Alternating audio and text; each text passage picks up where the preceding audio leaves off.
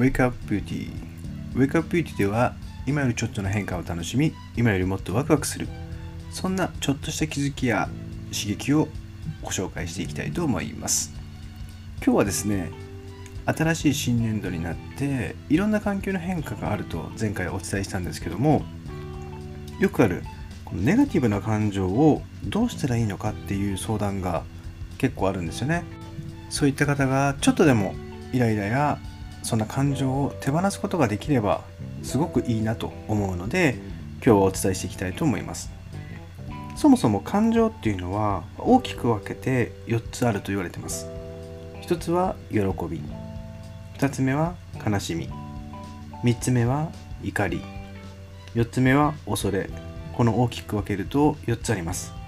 まず喜びっていうのは人生を生き生きと楽しく過ごすためにとっても必要な感情です。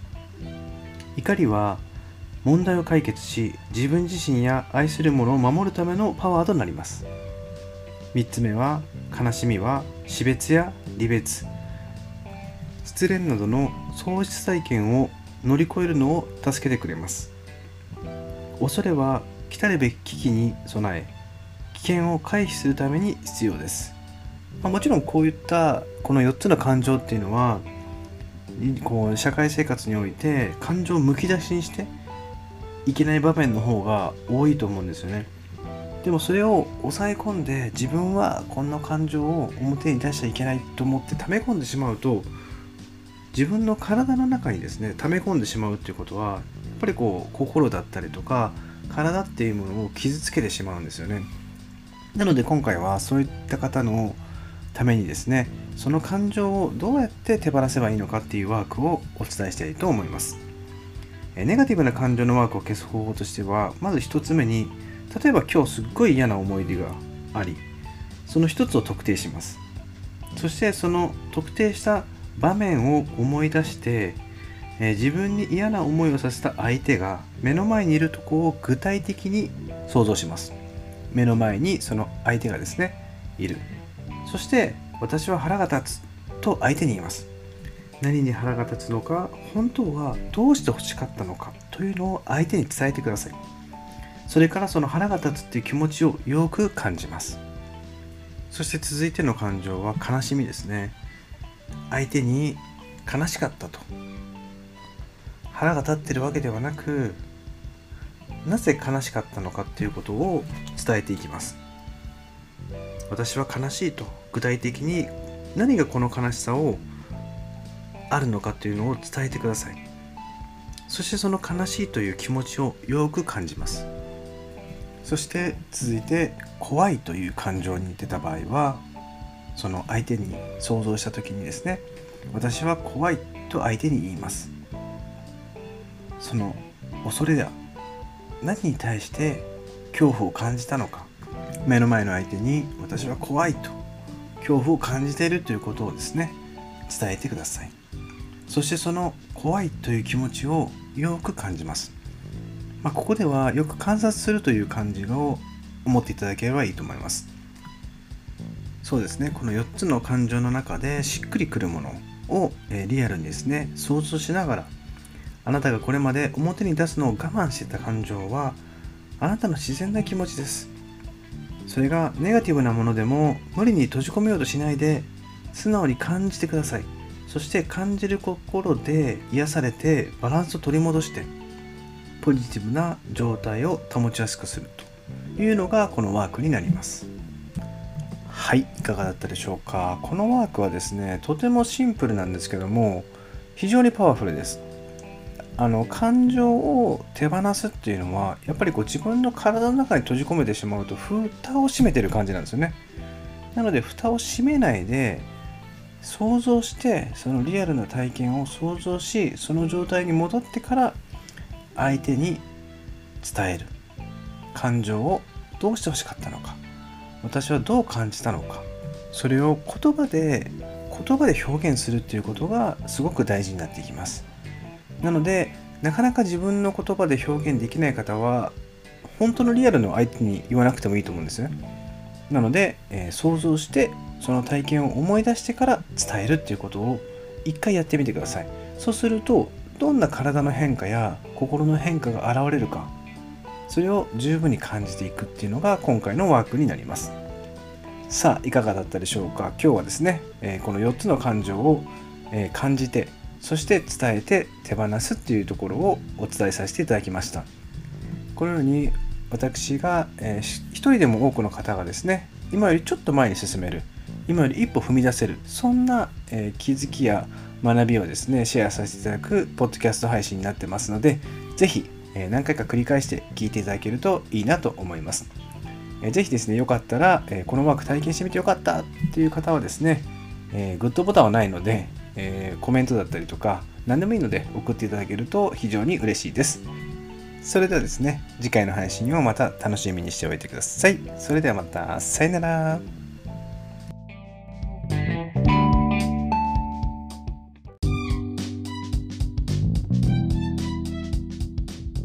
Wake Up Beauty Wake Up Beauty では今よりちょっとの変化を楽しみ今よりもっとワクワクする。そんなちょっとした刺激や学びをご紹介していきたいと思います。え今回はですねストレスから遠ざけるまたは解消するということをお伝えしていきたいと思います。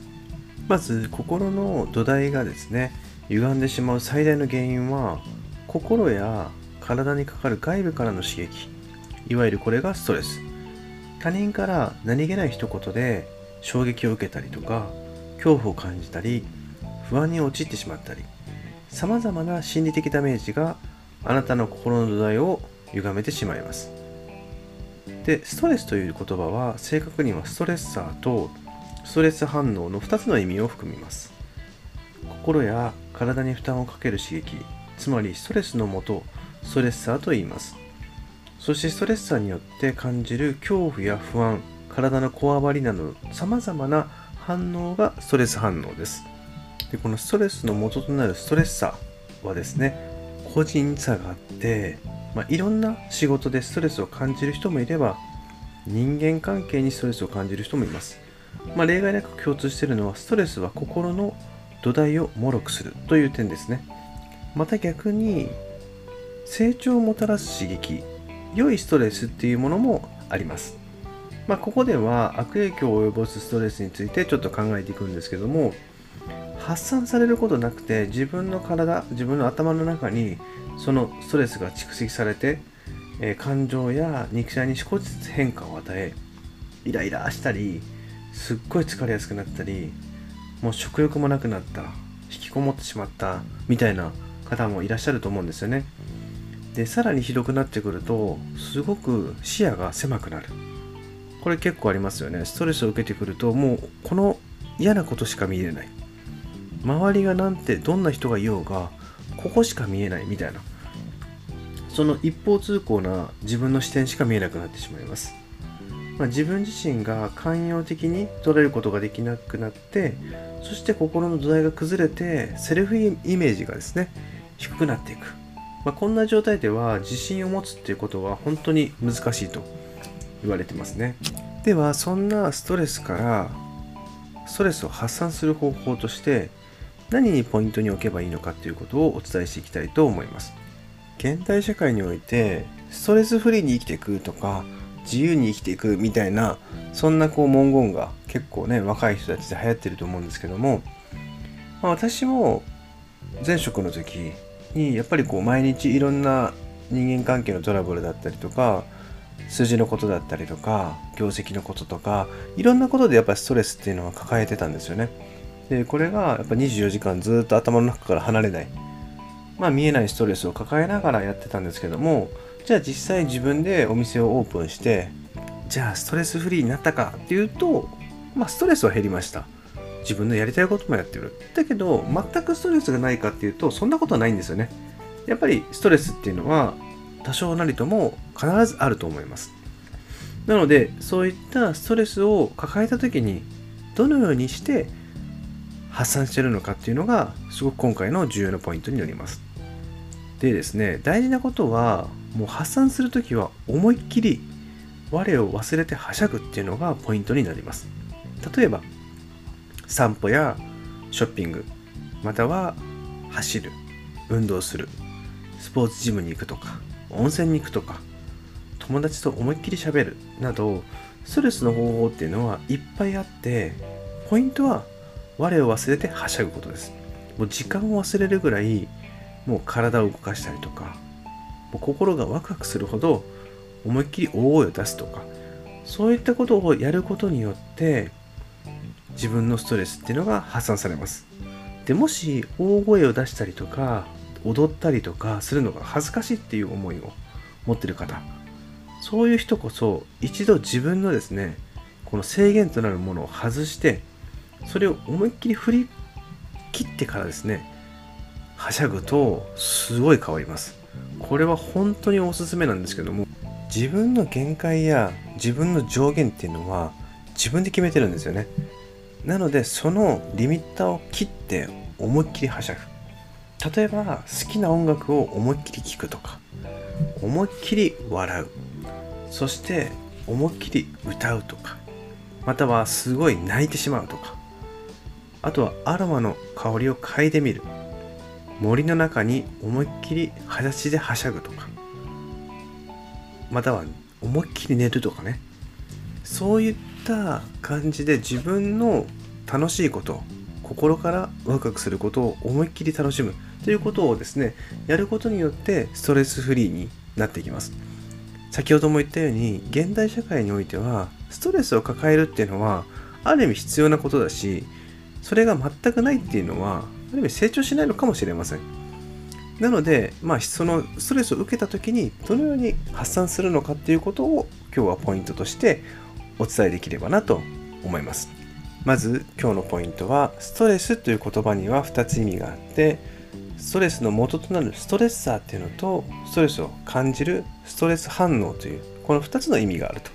ということですね。そしてストレスを発散する時にはもう本当に心から思いっきりはしゃぐ。思いっきり歌う。思いっきり寝るっていうことをやってみるっていうのがおすすめになります。